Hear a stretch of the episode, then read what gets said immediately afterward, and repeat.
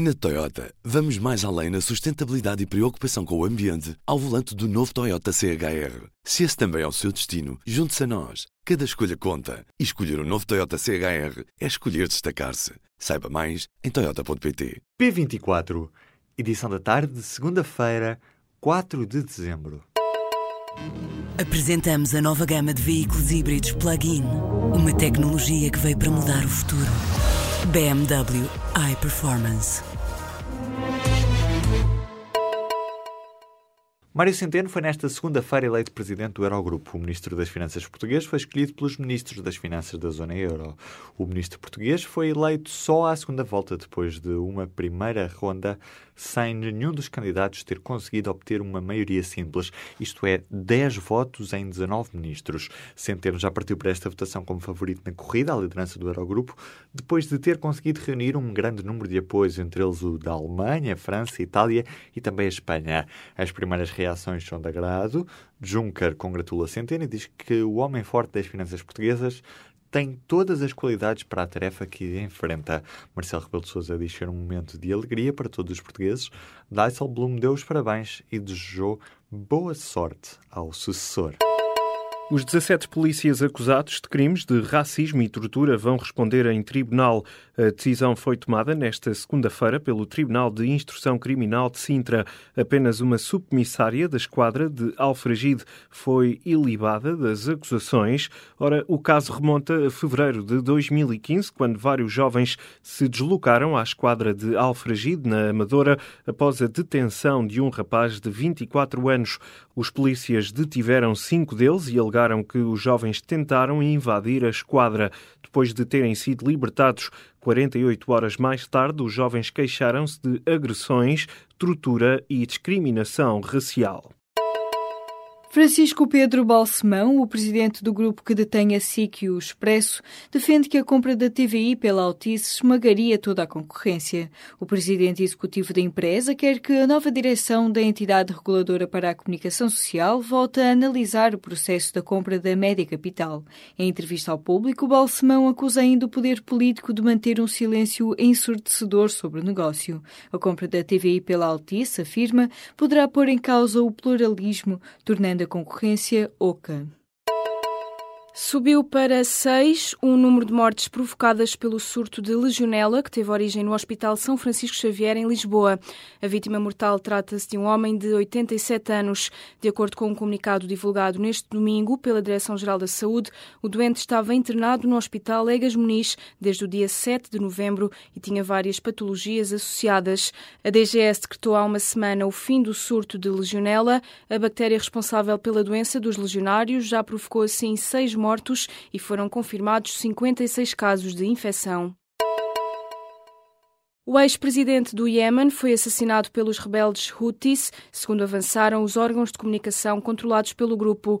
Ali Abdullah Saleh governou o Iêmen durante 35 anos. A estação de televisão saudita Al Arábia adiantou que a notícia foi também confirmada pelos apoiantes de Saleh, que foi então morto pelos ex-aliados. Desde a semana passada que as milícias Houthis têm combatido as forças de Saleh. O grupo rebelde explodiu a casa do antigo presidente, mas este terá sido morto durante durante um ataque com recurso a armas de fogo. O Iémen está envolvido numa guerra civil que já fez mais de 10 mil mortos. O impasse provocado pelo Brexit em relação à fronteira entre as duas Irlandas vai continuar. Os unionistas da Irlanda do Norte, que garantem a maioria dos conservadores no Parlamento Britânico, recusam aceitar as cedências que a Primeira-Ministra britânica estaria disposta a fazer. Para já, parece que Theresa May está otimista. A líder do governo britânico assegurou em Bruxelas que está confiante que as negociações sejam concluídas de forma positiva. Londres tem até à próxima próxima Cimeira Europeia de 14 e 15 de dezembro para encontrar uma solução para o impasse. Em causa estão duas de três questões por resolver.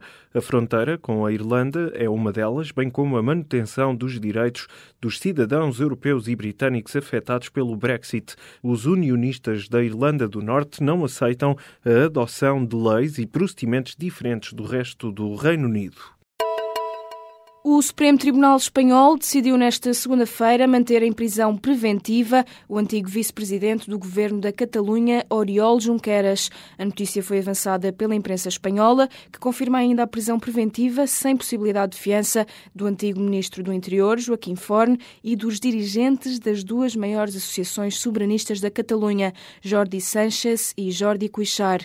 O juiz entende que não há perigo de fuga dos independentistas, mas sustenta que há perigo de continuação de delito.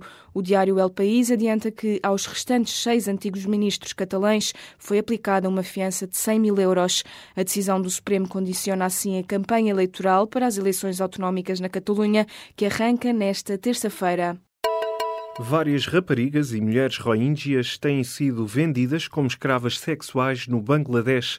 A informação foi avançada pelas agências de ajuda humanitária e confirmada por uma rapariga de 15 anos à Al Jazeera. A criança foi vendida assim que chegou ao Bangladesh de barco, depois de fugir da violência militar na Birmânia, onde perdeu a família toda. A rapariga contou aos jornalistas que duas mulheres trancaram-na num quarto durante três semanas e venderam-na a um homem. A criança foi abusada sexualmente durante 12 dias. Após o período em cativeiro, o homem devolveu-a às duas mulheres que a venderam. A vítima foi deixada depois num campo de refugiados onde agora vive. As Nações Unidas e outras agências humanitárias dizem que o tráfico e o trabalho sexual nos campos de refugiados estão piores desde a chegada recente de mais de 620 mil rohingyas. Quem fizer transações com divisas digitais na União Europeia vai ter de revelar a sua identidade. O objetivo é remover o apelo da divisa digital para lavagem de dinheiro e fuga ao fisco.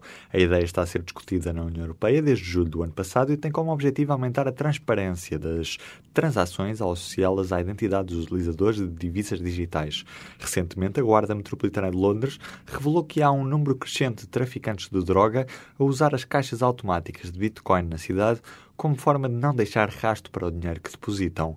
Durante a tarde desta segunda-feira, o valor da Bitcoin rondava cerca de 9.600 euros.